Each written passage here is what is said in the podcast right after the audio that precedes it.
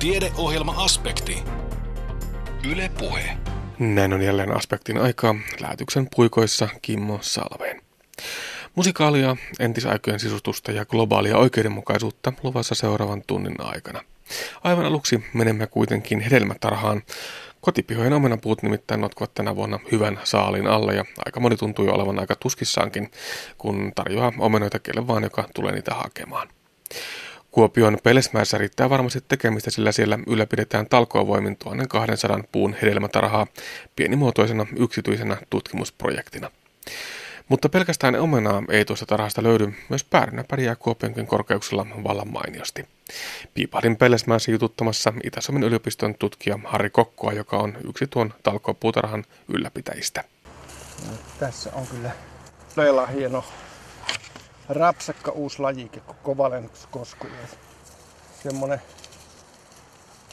hyvä syöntiomena. Ei täysin ruven kestävä, mutta noin normaalivuotena kestää erittäin hyvin omena rupea ja on tuottosa ja tekee säännöllistä kovaa pintasta rapsakkaa omena. Ja todella makea mahulta. Ja tästä nyt sitten antaa toimittajallekin maistia sitten uskoa, että omena voi olla täällä alueella aivan kauppakelpoista ja laadukasta. Mm. Nyt aloitetaan tulla semmoisille semmoisille tuota omenapuurivistöille, jossa meillä on näitä täysin ruven kestäviä omenoita. Ja niihin ei tule pilkun pilkkua tämmöisenä sateisena ja aika ruttointensiivisenäkään vuonna. Näissä on semmoinen geneettinen ominaisuus.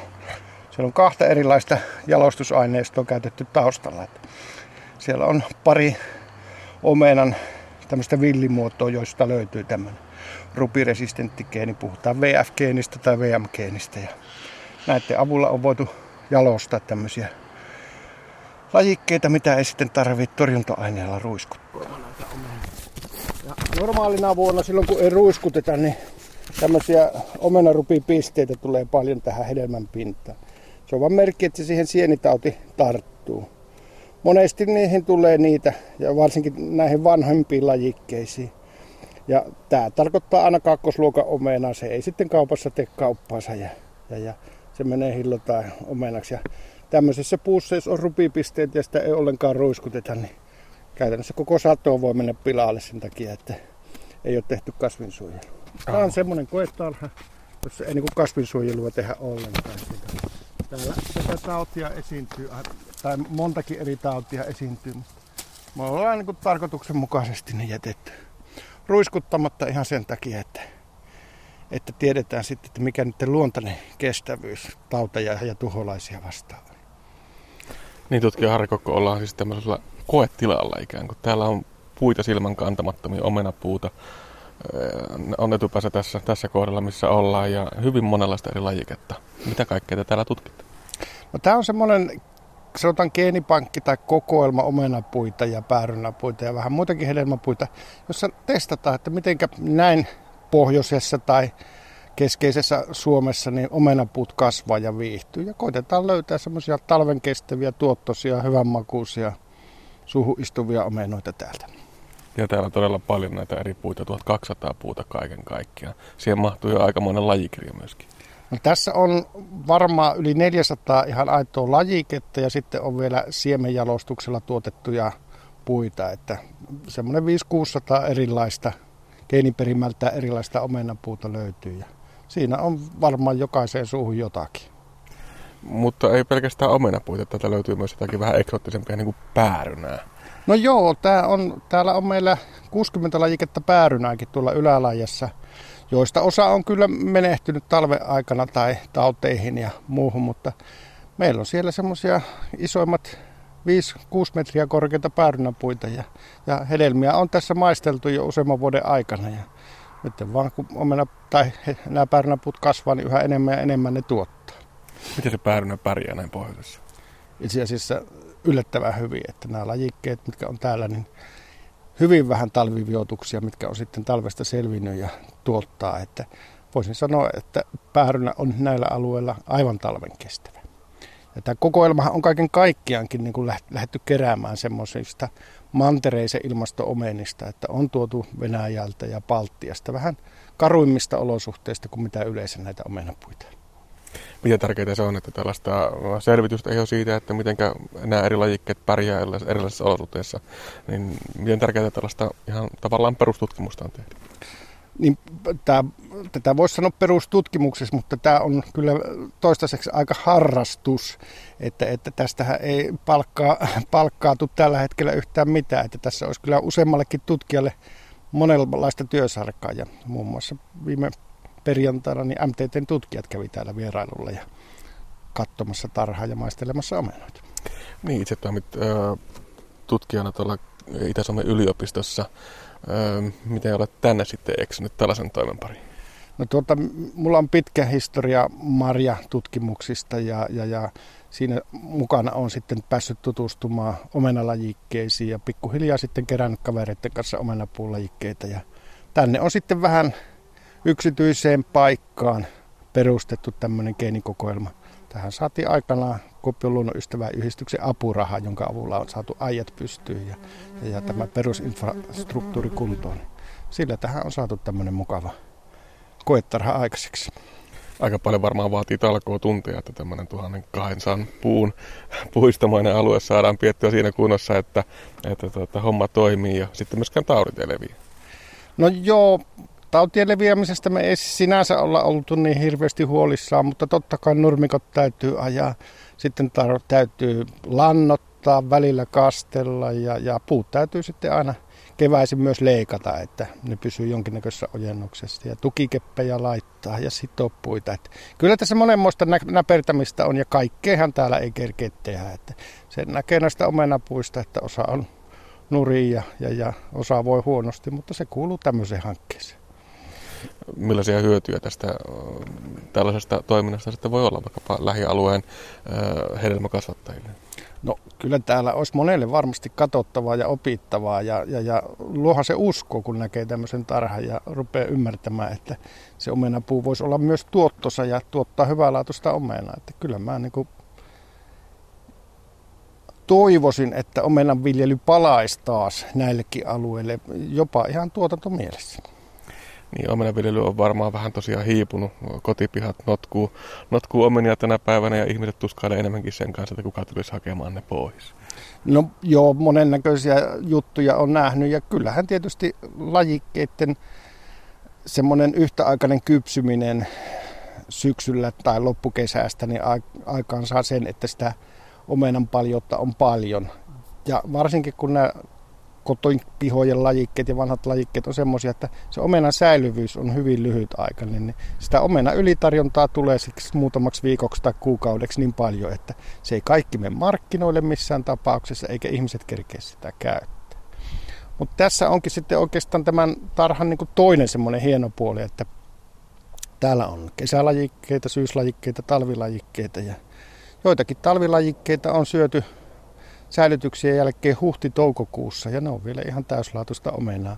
Ihan normaali kellariolosuhteissa säilytetyt omenat. Että, että kun se kerätään oikeaan aikaan ja, ja säilytetään semmoiset kolhiintumattomat ja ykköslaatuiset omenat, niin niitä pystyy kyllä syömään pitkin vuotta.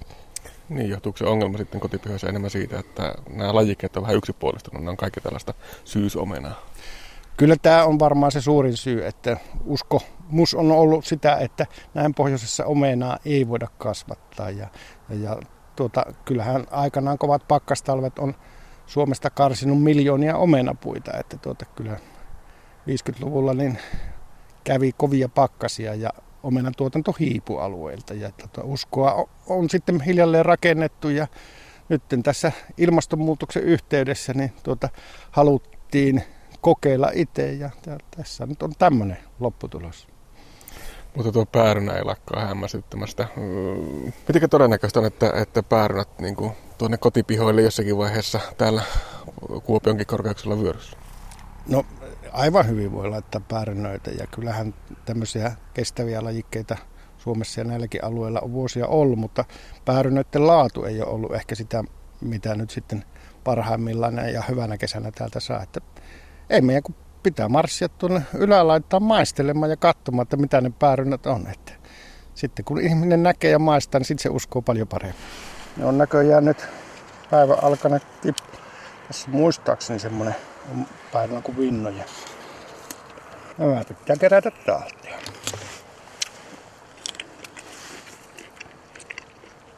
Ihan se päärynen maistuu. Syöhän ne. No näitä isompia ja vaikka vähän muhkuraisia ovatkin. Niin aivan tosiaan niin ykkösluokan päärynää, jota en olisi uskonut, että täältä löytyy.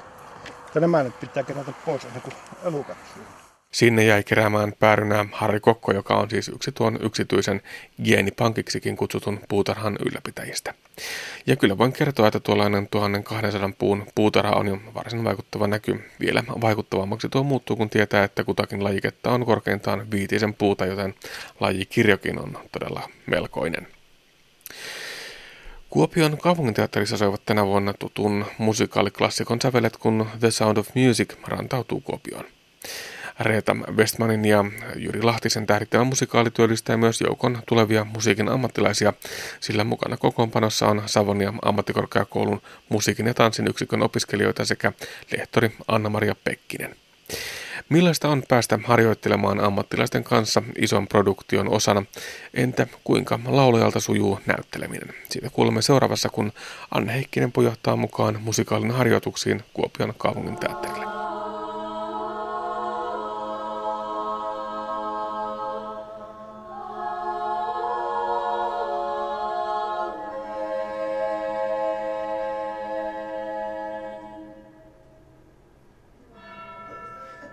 Ja löytäisi Autto, joka siellä on. Niin, että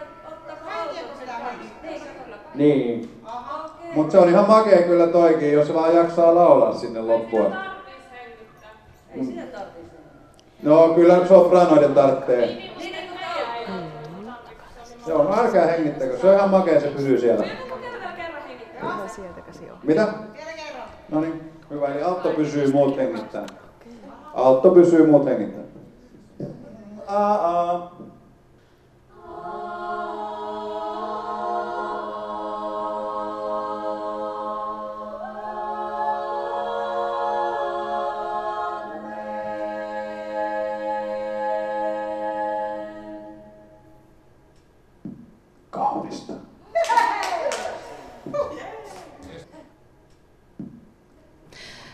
Me on Pekkisen Anna-Maria. Siviilissä olen Savonia ammattikorkeakoulussa musiikin ja tanssin yksikössä lehtorina.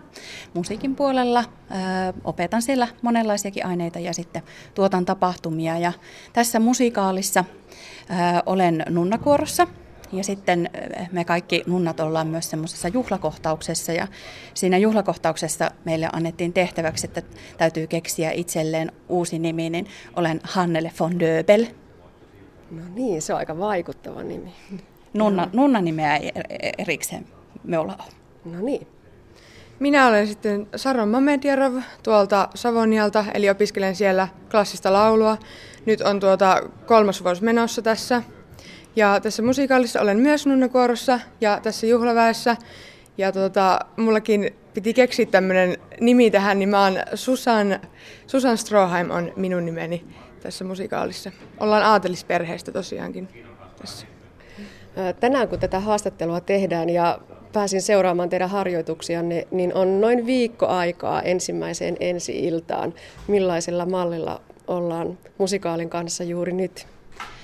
No molemmat ollaan Sharonin kanssa aina joka toisessa esityksessä, mikä on tarkoittanut sitä, että me ollaan käytännössä myös joka toisessa harjoituksessa, että on päässyt katsomaan, että miltä se näyttää se kokonaisuus. Se näyttää kyllä todella hyvältä ja kuulostaa hyvältä. Ja aika levollinen mieli tässä ainakin itsellä on vielä, että, että luultavasti se sitten loppu viikkoa kohti niin kun saattaa mieli muuttua, että meillä tosiaan eilen oli ensimmäinen tämmöinen valmistava harjoitus, ja, ja tuota, siellä oli sitten kaikilla jo oli maskit ja kampaukset ja ihan viimeisen päälle, että, että näki nyt, että miltä se sitten tulee oikeastikin näyttämään. Sitähän me ollaan kuultu jo monta viikkoa, että miltä se kuulostaa. No miten paljon työtä nyt on jo takana tähän mennessä? Kuinka paljon te olette harjoitelleet? Keväällä aloitettiin reenit ja ö, ollaan tehty sitten siitä asti kesäloma oli tosi välissä, niin, niin sitten elokuussa aloitettiin ja noin päivittäin ollaan täällä oltu aamusta, aamusta iltaa ja siinä on sitten tauko tietenkin välissä, mutta tosi paljon ollaan tehty hommia ja on kyllä ihan tosi ylpeä meidän tytöistä, että hienosti ollaan saatu hommia aikaan tässä ja lopputulos tulee olemaan luultavasti erittäin, erittäin hyvä. No joko musiikit ja sävelmät ja sanat kaikuvat päässä yölläkin? no kyllä, kyllä ne kaikuu oikeastaan, että tota, ehkä menee vähän aikaa siihen, että nukahtaa, niin se on kyllä, siis totta kai ne niin jää päähän täällä ja näin poispäin, mutta ihan hyväksän se on, että pysyy sitten muistissakin sun muuta. Mm. No mikä on ihan haastavinta tässä valmistautumisvaiheessa? No me luulen, että kaikille meille nunnille on ainakin ollut haastavaa se näyttelijän työ. Et siihen, siihen varmaan aika harvalla meistä on niin kuin koulutusta. Et, et meillä onneksi on ollut sitten mentoreita täältä teatterilta, jotka on, jotka on kertonut, että miten tuolla lavalla kannattaisi olla ja mitä siellä kannattaa ajatella. Että, koska kaikki ollaan laulamisen ammattiopiskelijoita tai jo ammattilaisia, niin, niin se, ehkä se laulaminen on kuitenkin se kaikista helpoin, mutta sitten meillä on aika paljon koreografioita, että kaikki, kaikki mitä me tuolla lavalla ollaan, niin ne, ne on koreografioitu, niin, niin sen yhdistäminen, että näytteleminen, laulaminen, liikkeet, siinä on ollut haastetta. Ja, ja sitten iso, iso haaste on varmaan ollut se, että, että siellä tanssiaiskohtauksissa saatetaan päästä tanssimaan niin tuota, meistä osa on harjoitellut Wienervalssia ja osa on harjoitellut semmoista itävaltalaista tanssia kuin Lendler. Mm. Niin luulen, että ensimmäisen kerran kun nähtiin ne koreografiat, niin kaikki oli hieman, että oho. oho. Mutta nekin menee jo erittäin mm. hienosti tässä vaiheessa. Mm. Tota, mun mielestä koreografioiden lisäksi tässä on haastavinta ainakin itsellä ollut tämä maskin tekeminen, että se on ihan todella vaikeaa. Mä en ole ikinä tehnyt itselleni minkäänlaista hienoa juhlameikkiä, semmoista näyttävää teatterimeikkiä, että siinä niinku saa tehdä töitä, että se käsi tottuu siihen, että siitä tulee tosiaan semmoinen hieno ja hiukset sama juttu, että kun mullakin on tämmöinen kunnon karhuntalja päässä, niin kyllä pitää niinku oikeasti tehdä hommia senkin eteen, että siinä menee aikansa, se on oikeasti sillä tavalla. Ja. Tuntikaupalla on harjoiteltu Kyllä. näiden maskien tekemistä jo tähän asti. Kyllä. Niin, se on siis oikeasti muutakin kuin sitä laulamista, vaikka voisi ensin ajatella, että kun niin ollaan musikaalissa, niin lauletaan, mutta se ei vielä riitä. Ei, se, ei, ei se on oikeastaan li- aika pienikin osa ehkä loppujen Kyllä, lopuksi sitä. Siihen, siihen liittyy niin paljon muutakin ja mun mielestä se on nimenomaan ollut ihan mahtavaa tässä prokiksessa, että saa tehdä paljon muutakin kuin sitä laulamista, mitä sitten opiskelee arkipäivisi, että kaikki muukin liittyy siihen. Niin, jos ajattelee varsinkin sinun tulevaa ammattiasi, niin kaikki tämä liittyy myöskin siihen. Kyllä, että... ja, ja se on tärkeää, jos minun ikäiselle tota, noin, niin, että menee tämmöisiin tilanteisiin, että saa sitä kokemusta. Että, tota, tämä on niin hieno mahdollisuus ja se työryhmä, minkä, millä tehdään tätä hommaa täällä, niin, niin on tämä hieno kokemus ihan kaikkinensa.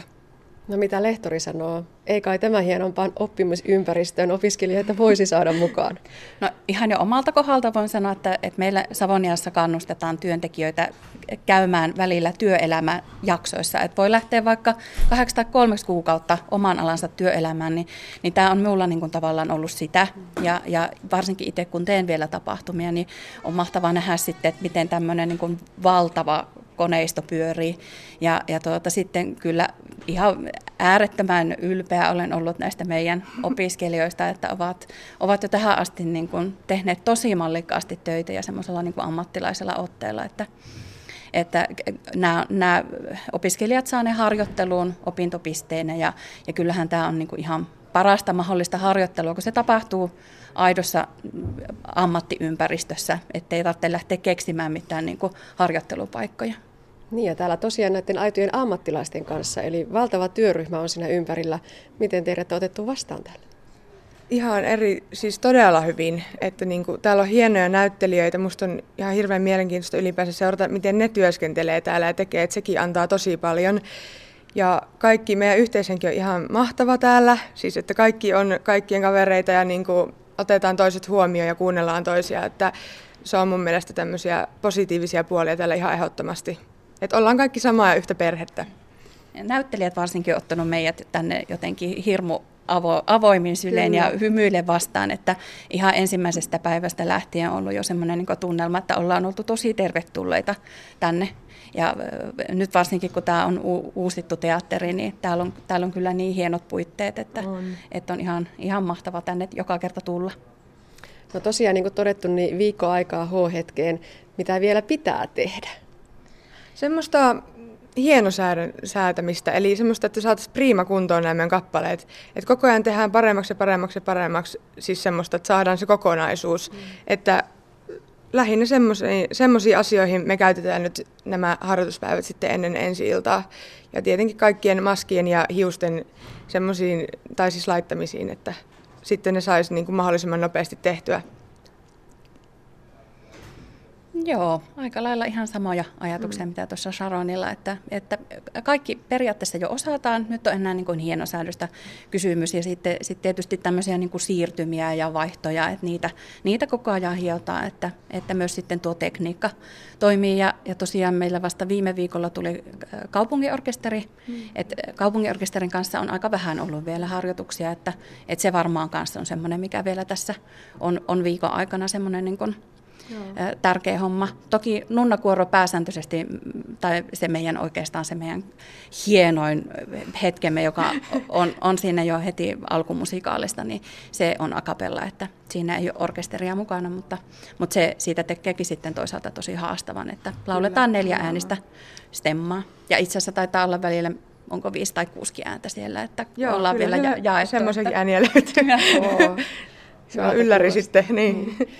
No entä vielä muutama sana itse musikaalista? Yksi maailmankaikkeuden rakastetuimmista klassikoista. Kyllä. Millaista on ollut päästä heittäytymään Von Trappin maailmaan?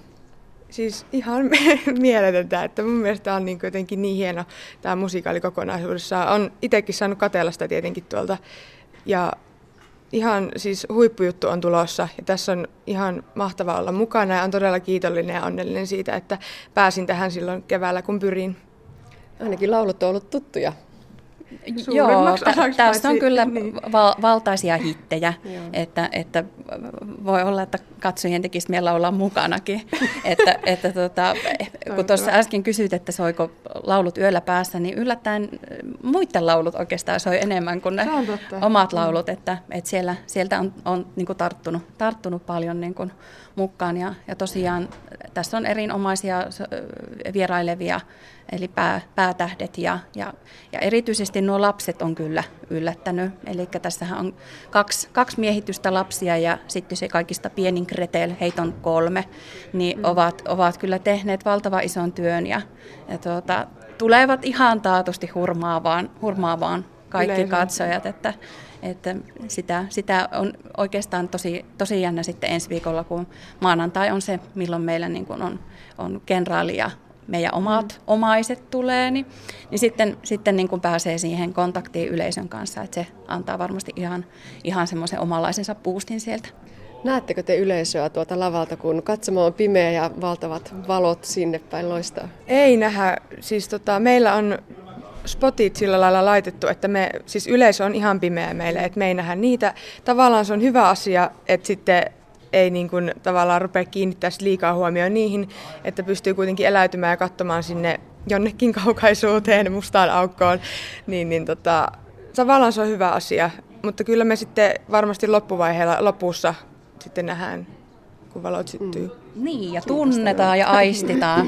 Joku noista näyttelijöistä kyllä sanoi, että kaksi ensimmäistä penkkiriviä saattaisi nä- näkyä, että Aha, se no sitten niin, tietää okay. maanantaina, että Joo, miltä joo. näyttää. Minusta tuntuu siltä, että tähän suurelle näyttämälle alkaa harjoitukset aivan kohta. Lava Kyllä. täyttyy. Lavasteet tippuu siellä. Ja... Lavasteet tippuu katosta. Teidän harjoituksenne jatkuvat toisaalla. Lähdetäänkö katsomaan ja Lähdetään, kuuntelemaan ehdottomasti. Sinne, sinne vaan.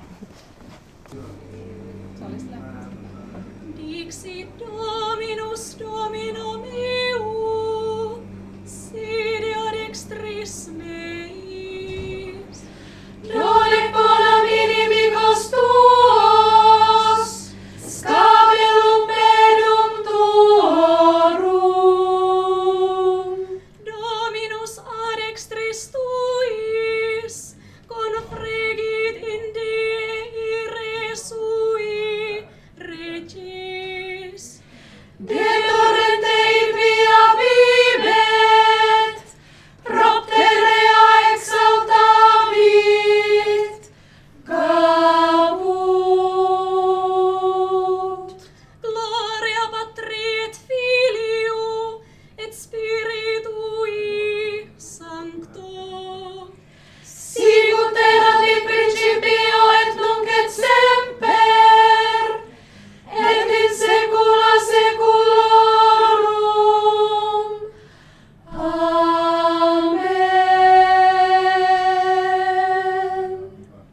Näissä tunnelmissa oltiin Kuopion kaupunginteatterilla The Sound of Musicin harjoituksissa. Haasteltavina edellä olivat lehtori Anna-Maria Pekkinen ja opiskelija Sharon Mamedjarova Savonia ammattikorkeakoulusta.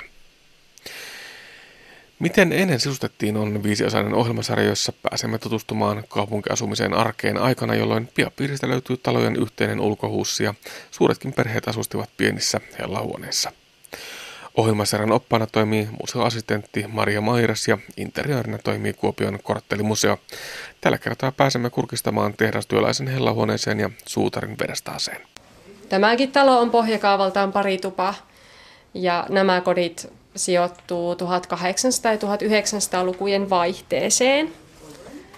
Ja ensimmäiseksi mennään teollisuustyöläisen hellahuoneeseen.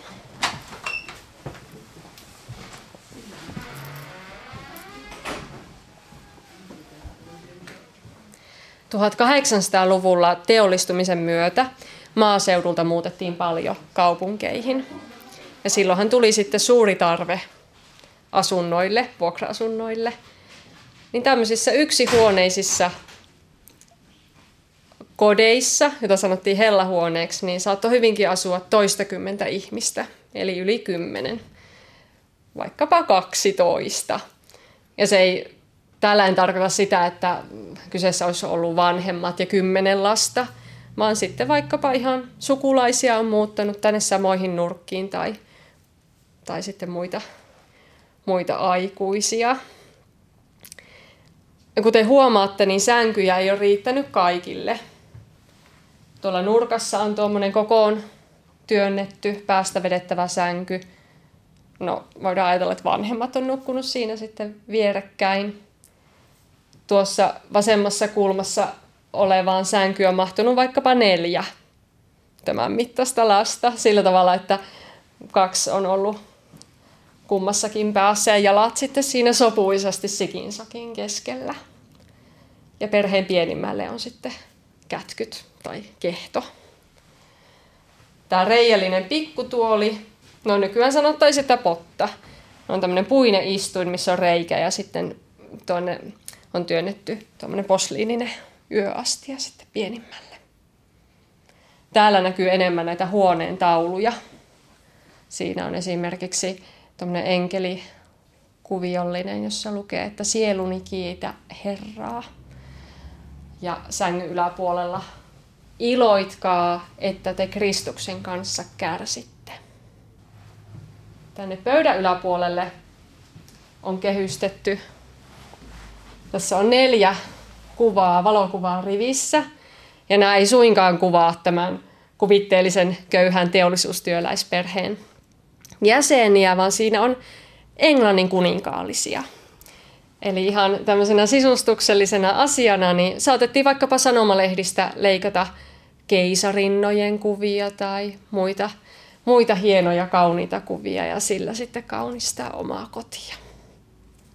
Eli on haluttu tehdä kotia viihtysämmäksi, koska täällä on sitten kerätty voimia aina seuraavaa pitkää työpäivää varten. Nythän meillä on lämmin kesä, mutta talviaikaan just kun täällä on kierroksella, niin kannattaa kokeilla tätä lattiaa. Kyllä tämä nytkin tuntuu viileältä, mutta sitä voi kuvitella, että miten kylmä sitten on ollut nukkua riveissä tuossa lattialla kylmillä talvipakkasilla mutta huonetta on lämmittänyt kakluuni. Ja tässä pienessä huoneessa, jos on asunut monta ihmistä, niin ei ole tosiaan ollut erikseen olohuonetta, keittiötä tai omia makuuhuoneita, vaan aikaa on vietetty tässä aika tiiviisti yhdessä. Että tässä on tehty ruuat ja syöty ja lapset on leikkinyt. Kesäaika on ollut hyvä siinä mielessä, että lapset on ollut mahdollisimman paljon tuossa pihalla leikkimässä ja onhan sitä talvellakin, jos on tarvinnut semmoista omaa aikaa, niin voinut mennä vaikka tuonne Kallaveden jäälle hiihtelemään. Tässä ikkuna edessä olevan pöytä tai kaappipöydän päällä on kärpäspullo – ja tämmöisiä kärpäspulloja on valmistettu silloin 1800-luvulla ihan teollisesti Suomessa. Ja toimintaperiaate on semmoinen, että tuossa kun näette, että tuon pullon alareuna ja pöydänpinnan välissä kulkee rako. Ja pullon sisällä on tämmöinen kohoava osa, jossa on ihan aukko tuohon pulloon. Pullon sisäseinämille on laitettu jotain tahmeaa, makeaa nestettä. Ja ehkä lisää houkuttimeksi tuonne pöydän pinnalle myös sokeria. Ja sitten kun kärpäset tai muut hyönteiset on sinne pyrkinyt sinne pullon alle ja lehahtunut lentoon ylöspäin, niin hepä ei ole osannut sitten enää takaisin ulos. Sitten siinä vaiheessa, kun sisäseinämät on ollut täynnä tahmeaan, tahmeisiin seiniin tarttuneita kuolleita ötököitä, niin pullo on välillä huuhtastu ja pistetty uudestaan toimintakuntoon. Toimii ihan nykyäänkin, tai toimis nykyäänkin tämmöiset kärpäspullot. Todennäköisesti yleisempiä on kuitenkin ollut kärpäslätkät ja kärpäspaperit.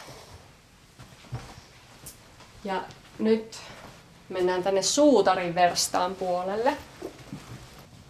Tuossa leiviuunin päällä on tuommoiset orret, kaksi pitkää ortta, vai miten se nyt taipuukaan. Ja sama juttu, että moni kävijä arvelee. Ensimmäinen mieleyhtymä on, että siinä on kuivatettu reikäleipiä. Mutta koska nyt ollaan täällä Kuopiossa ja täällä kuvataan Kuopion ja Pohjois-Savon paikallishistoriaa, niin reikäleipiä ei ole ollut tällä seudulla tapana tehdä, vaan leivän leivontapäivä on ollut vaikkapa kerran viikossa ja on tehty sitten semmoista pyöreämahasta leipää. Ja onhan nämä orret vähän paksujakin ehkä siihen tarkoitukseen. Ne on sitä varten, että suutari voi kuivattaa siinä nahkapaloja sopivasti uunin yllä. Täällä pöydällä on tämmöinen suutarin silmä, toiselta nimeltä suutarin lamppu. Ja se on sen ajan tämmöinen työvalaisin. Jos ajatellaan, että Suomen talvi on pitkä ja pimeä ja ilta on tullut aikaisin, niin tämä on ollut todella hyödyllinen, kun on sitten tarvinnut tehdä jotain pikkutarkempaa työskentelyä. Eli tähän taakse asetettiin joko öljylamppu tai vaikkapa kynttilä. Ja sitten tuommoinen tämä lasipallo, mikä tässä on lasinen kuula, niin täytettiin vedellä. Ja sitten se valo siivilöity siitä vedellä täytetyn pallon läpi ja samalla se vedellä täytetty pallo sai aikaan semmoisen ilmiön, että se voimisti sitä valoa. Ja tätä tukikeppiä nostamalla ja laskemalla sitä on voitu myös asemoida tiettyyn kohtaan pöytää, tai vaikka jos kynttilä alkaa palaa loppua kohti, niin sitä mukaan sitten asetella. Joskus on saatettu veden sijasta käyttää myös spriitä, mutta edullisempaahan se on ollut käyttää sitä vettä. Moni myös arvailee, että onko tämä toiminut niin suurennuslasina, niin onhan se totta, että onhan sitä voitu sitten mahdollisesti niinkin käyttää, että jos on laitettu lankaa neulasilmään, niin sen on voinut tehdä tuosta välistä, että kyllähän se vähän suurentaa. Mutta tässä on ideana se työvalaisin. Ja jos nyt mennään tänne sivusta vedettävän sohvan luokse, tässä seinällä on tämmöinen kääntötaulu.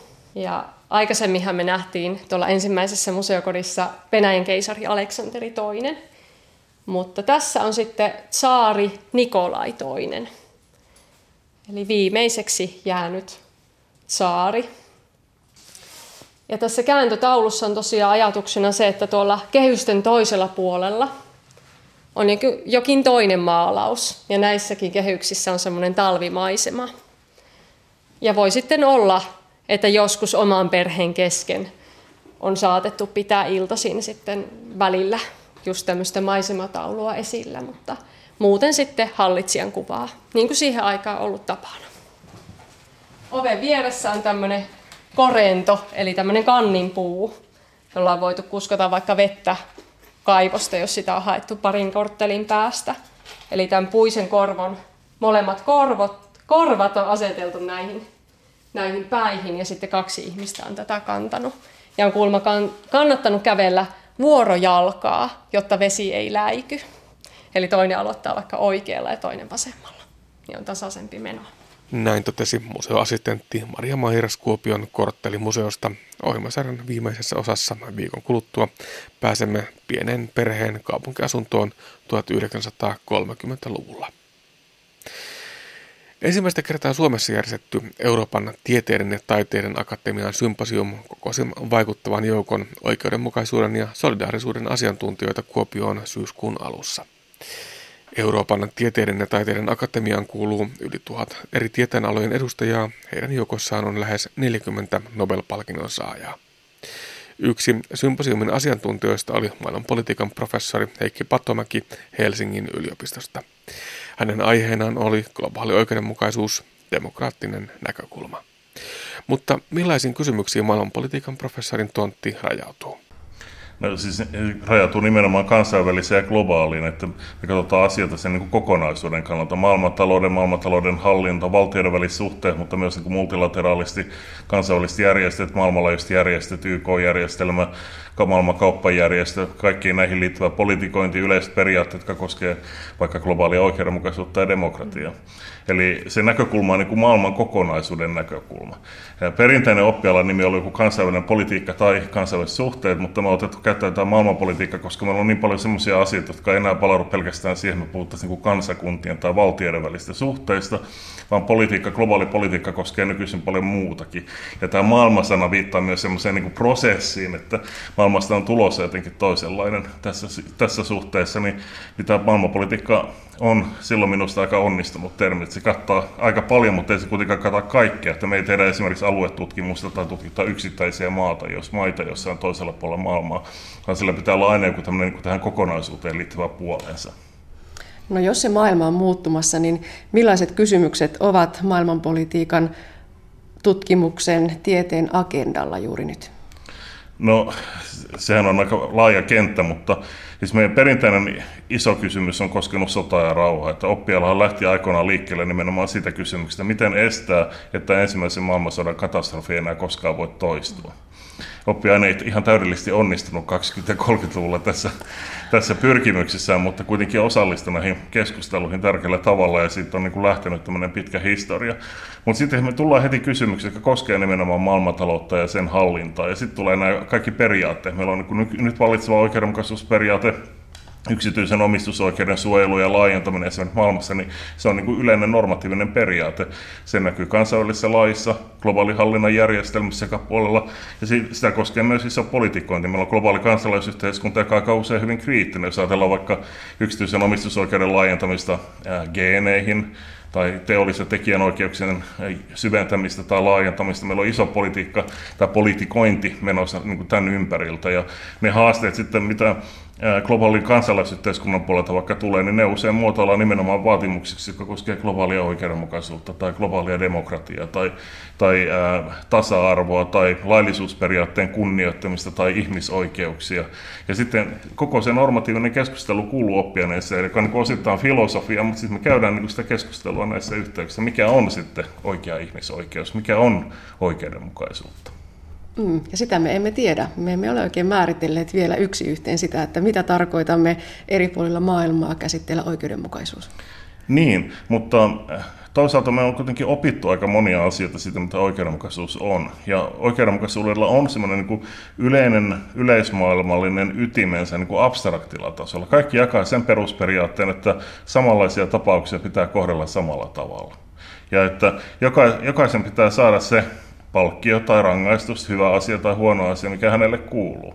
Mutta sitten se, miten se määritellään, mikä kenellekin kuuluu, niin sit, siihen me tullaan, niin kun, meillä on suuri joukko tämmöisiä oikeudenmukaisuuden eri perusmalleja. Mutta jo se, että me ollaan opittu, että meillä on olemassa tämmöisiä perusmalleja, joita sitten yhdistellään eri tavoin erilaisissa oikeudenmukaisuusteorioissa ja ideologioissa, niin sekin on oppimista. Me on opittu jo paljon. Ja sitten me osataan käydä myös sitä keskustelua, miten me annetaan arvostelmia siitä, että mikä niistä on ikään kuin paremmin perusteltu tai toimivampi kuin toiset. Mutta me ollaan myös opittu samalla myös ymmärtämään se, että tai ainakin me ollaan oppimassa ymmärtämään se, että tämä relatiivisesti tarkoittaa myös sitä, että me hyväksytään se, että kaikki oikeudenmukaisuusarvostelmat ei aina pohjaudukaan samoihin teorioihin ja näkökulmiin.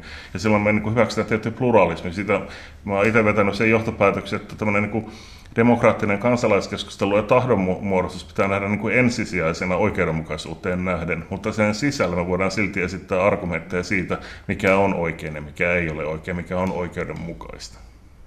No, kun katsoo asiaa täältä Suomen näkökulmasta, niin voiko demokratian ja oikeudenmukaisuuden välille vetää yhtäläisyysmerkit? No, kyllähän Siis kyllä Suomen valtiojärjestys on rakentunut sekä demokratian että oikeudenmukaisuuden periaatteiden varaan ja, ja monet tässä symposiumissakin, mitä täällä Kuopiossa on vietetty, niin on on äh, vedonnut John Rawlsiin ja siihen nostanut esille, että kuinka Rawlsin teoria niin pitää sisällään niin tämmöisen perinteisen pohjoismaisen hyvinvointidemokratian ja hyvinvointivaltion ja demokratian perusperiaatteet. Ne on tietysti ollut vähän rapautumassa. Meillä on ollut tämmöinen pitkä murros 20-30 vuotta, joka on vienyt vähän toiseen suuntaan yhteiskunnallista kehitystä, mutta meillä on edelleen jäljellä ne periaatteet niin perustuslaissa kuin monissa käytännöissä ainakin jossain muodossa. Ja siihen kuuluu muun muassa se, että, että oikeudenmukaisuutta on se, että, että jokaisella kansalaisella on niin kuin reilu mahdollisuus osallistua poliittisiin prosesseihin. Ja se ei koske pelkästään niin kuin muodollista mahdollisuutta äänestää, vaan siihen kuuluu paljon enemmänkin. Mä, se, että missä määrin niin me nyt toteutetaan niitä periaatteita, niin on, on myös aika kyseenalainen. Tai siis sanotaan, että Rawlsin teoriakin voi esimerkiksi käyttää nykyisten suomalaisten käytäntöjen kritiikkiin. Että yksi semmoinen että meillä on niitä periaatteita, jotka menee niin saman teorian suuntaan, mutta sitten toisaalta niitä, sitä teoriaa voidaan käyttää myös käytäntöjen kritiikkiin. Ja yksi keskeinen reilun osallistumisen periaatetta koskevaan ää, teoria, tai oikeudenmukaisuusteorian sen osan seuraus on, että, että yksityinen politiikan rahoitus pitäisi kieltää. Eli John Rawlsin teorian mukaan, jotta meillä olisi reilu mahdollisuus ja niin kuin etuoikeudet ei pääse kasautumaan, niin kaikilla poliittisilla puolueilla ja kansalaisilla pitäisi olla samat toimintamahdollisuudet, ja siihen kuuluu myös se, että yksityisesti ei rahoiteta politiikkaa. Kaikki rahoitus, mikä tulee, niin on julkisesti päätettyä ja yhdessä päätettyä. Ja se on minusta, se olisi minusta aika suuri muutos.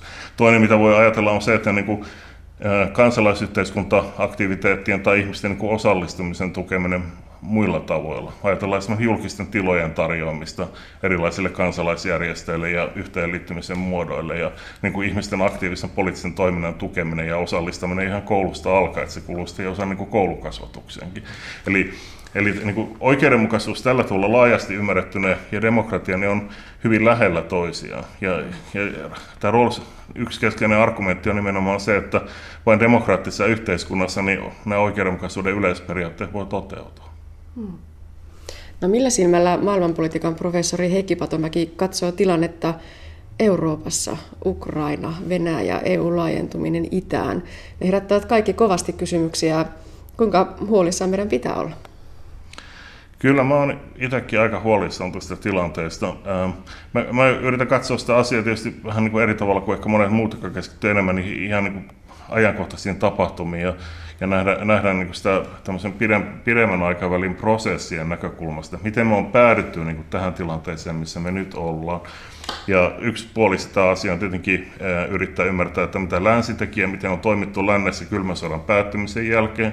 Toinen ymmärtää Venäjän kehitystä, mikä on niin se myös sisäinen dynamiikka, mikä siellä on ollut, ja miten nämä on sitten toiminut vuorovaikutuksessa keskenään. Venäjällä oli silloin 90-luvulla kylmän sodan päättymisen jälkeen niin kuin, muutamia vuosia tämmöinen kausi, jolloin Venäjän talous meni hirveätä vauhtia alamäkeä ja ihmiset köyhtyi kauheasti, mutta samaan aikaan niin siellä hyväksyttiin tavallaan se lännen tulkinta, että länsi on voittanut kylmän sodan ja niin kuin talousliberalismi tai uusliberalismi on niin se oikea oppi. Ja hyvin, muutama, hyvin nopeasti muutamassa vuodessa niin tästä opista kuitenkin Venäjällä käytännössä luovuttiin ihan niin koko poliittisen spektrumin läpi. Sinne ja enää muutamia sellaisia. Ja siihen oli monta syytä. Yksi oli aina surkea taloudellinen kehitys, ja se, että ihan tavalliset kansalaiset joutuivat hyvin turvattomaan tilanteeseen. Ei tiedä, miten ne saa eläkkeitä tai tai palkkoja ei aina maksettu ja, ja niin kuin osa Pietarista ei tarvinnut mennä kauas pääkadulta, kun tuli sellaista kolmannen maailman köy, köyhyyttä joka puolelta vastaan. Ja, ja sitten toisaalta niin tämä globaali rahoitusmarkkinakriisi tai Aasian kriisi, joka levisi sitten muuallekin maailmantalouteen ja johti tähän Venäjän ää, suureen kriisiin vuonna 1998, niin se oli semmoinen iso isku, että sen jälkeen sitten niin venäläinen poliittinen eliitti ja luokka niin aika pitkälle päätyi siihen, että tämä nyt ei toimi, me täytyy keksiä jotain muuta. Ja sitten tuli vielä Kosovon sota ja se, että miten länsi toimi niin kuin yksipuolisesti, lähti niin kuin toista slaavivaltiota Serbiaa pommittamaan. ja niin kuin vanhaa perinteistä liittolaisvaltiota pommittamaan niin kuin yksipuolisesti kysymättä YK turvallisuusneuvostolta tai edes julistamatta sotaa. Ja se oli, se oli kanssa äh, semmoinen asia, mikä johti hyvin vahvoihin reaktioihin Venäjän puolella. Ja siitähän ei mennyt kuin muutama kuukausi, niin Jeltsin terveytensä vuoksi syrjäytyi ja sitten Putin nousi presidentiksi. Et sit siinä on niin tämmöinen kehityskulku ja, ja 2000-lukuhan oli Venäjällä hyvin nopeata taloudellisen kasvun aikaa.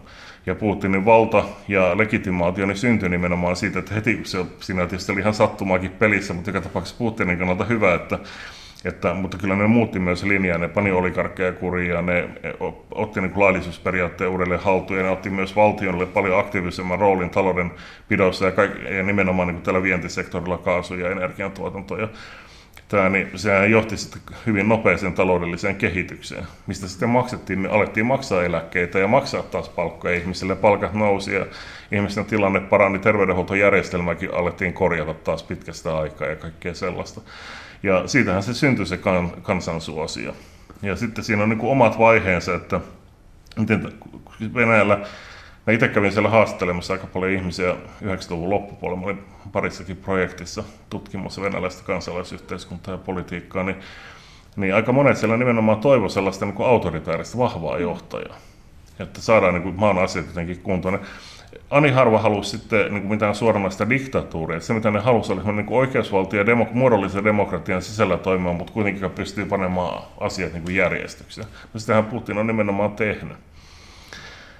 Mutta sitten siihen liittyy tämä, että miten se niin kuin asteittain tämä venäläisten diskurssi niin on niin kuin, äh, mennyt lähemmäksi semmoista, niin kuin, mitä mä sanoisin, vähän ekspansiivisen nationalismin muotoja, että että se nationalismi on ollut koko ajan siellä, tavallaan Putin on vähän niin kuin perusvenäläinen, että sillä on niin perussuomalaisten, perusvenäläisten ideologia, samantyyppistä vähän ajattelua, mutta, mutta niillä on niin kuin tämä, tai Venäjällä oli hyvin vahvoja tämmöisiä euroasialaisia sivilisaatioteoreettisia ajatuksia siitä, niin kuin tämä slaavilais-ortodoksinen maailman muodostaa yhden sivilisaatio ja sen sijaan maailmassa niin kuin Yhdysvaltain yksipuolinen hegemonia, niin me tarvitaan niin kuin moninapainen maailma, missä on monta eri poolia, Venäjä on niistä yksi ja että meidän täytyy niin kuin, jonkunlainen pluralismi saada maailmaan. Meillä on niin kuin monenlaisia kulttuurillisia muodostelmia, eikä pelkästään yksi läntinen järjestelmä.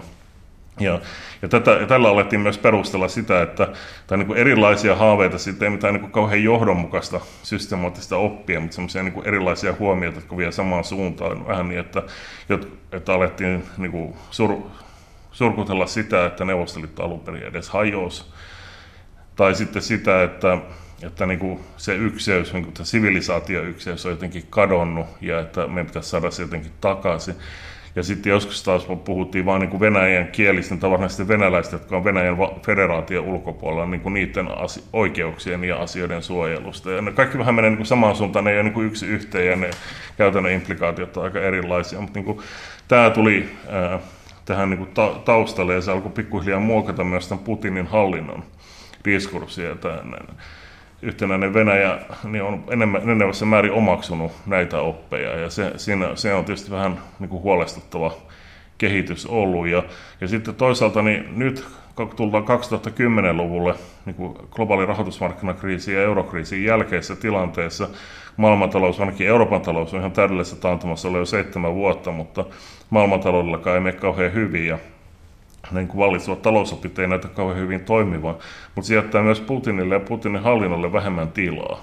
Ja yksi tapa niin kuin tulkita ja lukea tätä tilannetta on ollut se, että, että ensinnäkin Putin on saanut aika paljon kritiikkiä Venäjän sisällä ja itse, itse etsii enemmän niin kuin tähän nationalistiseen suuntaan, omaa tukea sieltä.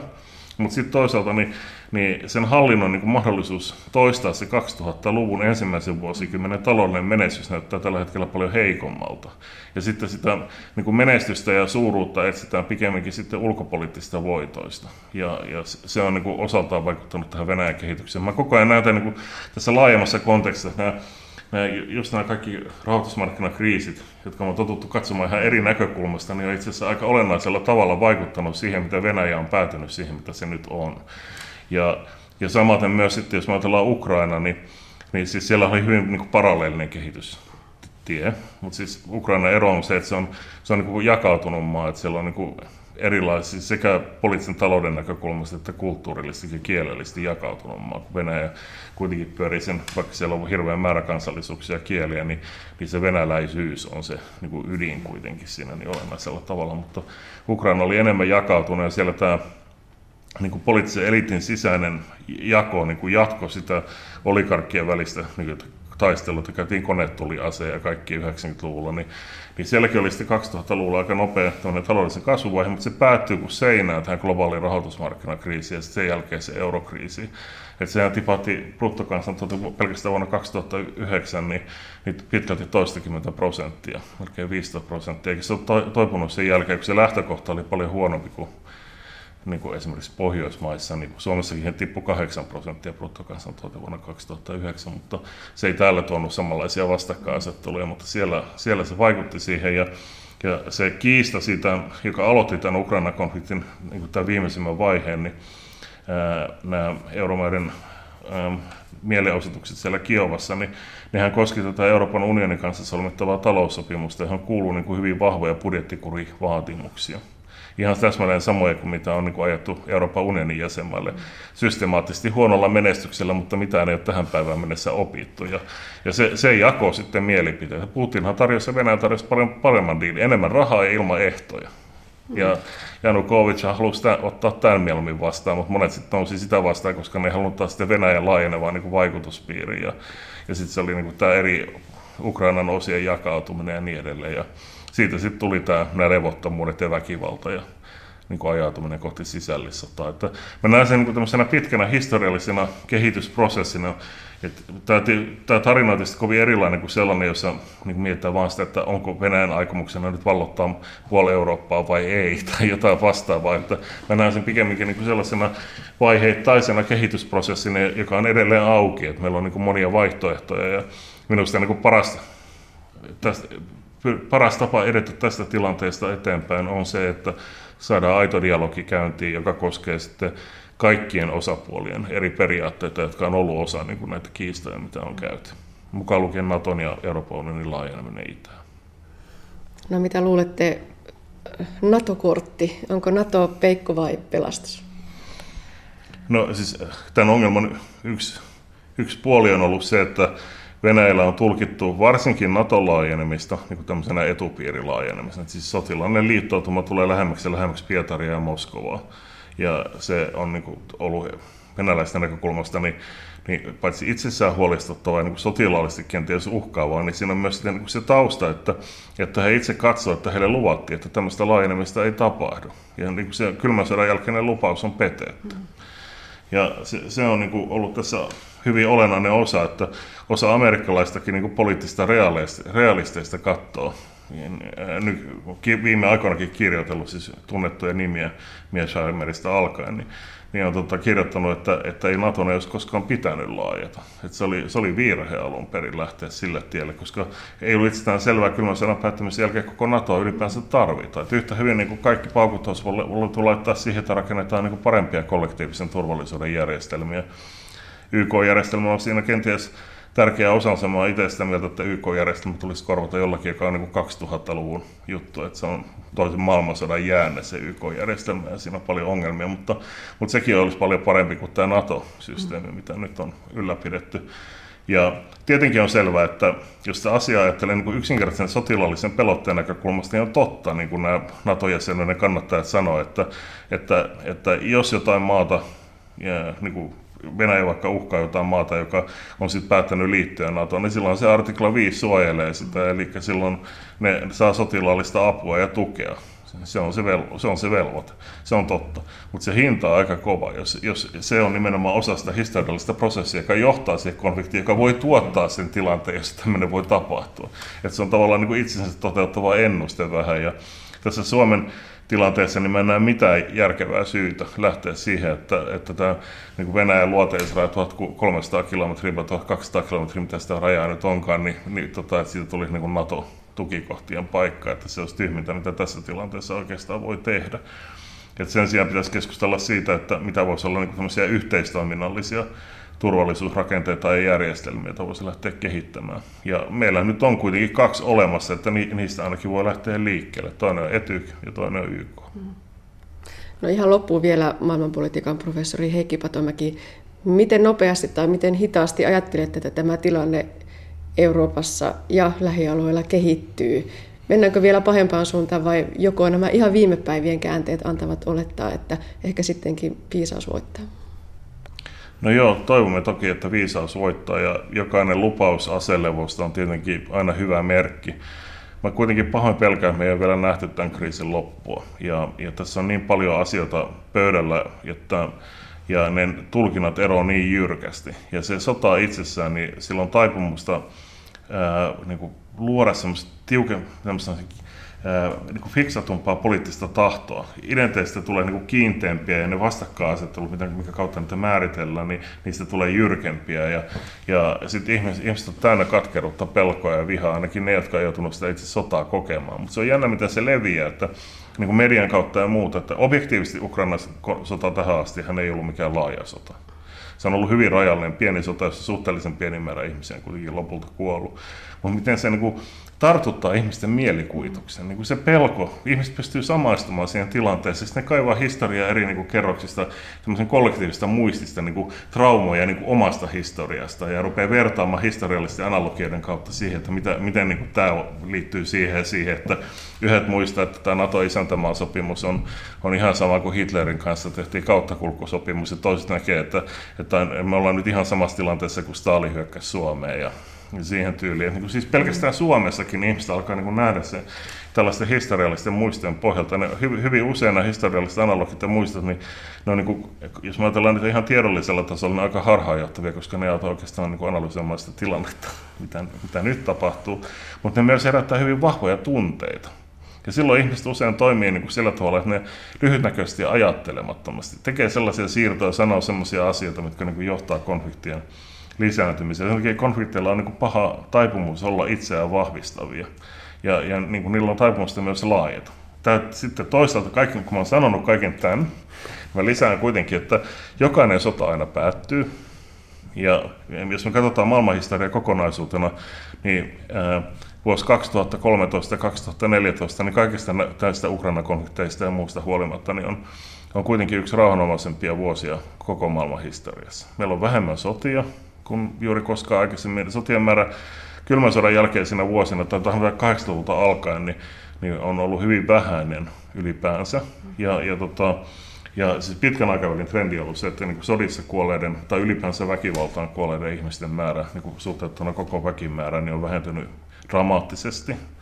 Ja tällä hetkellä niin se on pikkusen korkeampi kuin mitä se oli parhaimpina aikoina kylmän sodan päättymisen jälkeen, mutta suurin osa sitä johtuu Syyrian konfliktista ja muuten meidän tilanne ei niin mitenkään olennaisesti poikkea. Se mikä, se, mikä tässä Ukrainan tilanteessa kuitenkin on uhkaavaa, on se, että se on niin kuin ensimmäinen kylmän sodan jälkeinen tilanne, jossa ää, sotilaalliset suurvallat, niin kuin, jotka edelleen määrittelee itsensä aika perinteisesti, ja tämä pätee amerikkalaisiin ihan yhtä lailla kuin venäläisiin, niin on, on niin kuin kerta kaikkiaan ää, konfliktissa keskenään. Hyvin niin kuin voimakas vastakkainasettelu ja, ja, ja, ja vielä molemmilla on massiiviset ydinasearsenaalit. Ja minusta tämä tilanne sen takia on erittäin huolestuttava. Siis tämä on vakava asia. Ja se liittyy myös tähän globaalin poliittisen talouden kehittymiseen. Mä olen itse viimeisen kymmenen vuoden aikana kirjoittanut aika paljon erilaisia skenaarioita siitä, että miten globaali turvallisuus tässä poliittisen talouden kokonaiskuviossa oikein kehittyy. Ja mä olen vähän ennakoinut, että tämän tyyppisiä vastakkainasettelua niin tässä uusliberalistin hallitussa maailmantaloudessa tulee, joka on epävakaa monella tavalla. Kasvu on epätasasta, jakautuu epätasaisesti ja, ja nämä valtiotoimijat ei kykene ra- ratkaisemaan monia niin kuin, tämän maailmantalouden ristiriitoja, vaan ne toimii niitä, niitä vahvistavalla tavalla. Ne ei katso asiaa vain omasta näkökulmasta eikä sen kokonaisuuden näkökulmasta. Niin mä oon ennakoinut niitä, mutta tämä tuli niin kuin aika äkkiä, vähän niin kuin kulman takaa. Että että se, mikä tässä huolestuttaa, niin kuin nämä, nämä trendit, mitä on ennakoinut, niin onkin yhtäkkiä käsillä niin kuin ennen, ikään kuin ennen aikoja.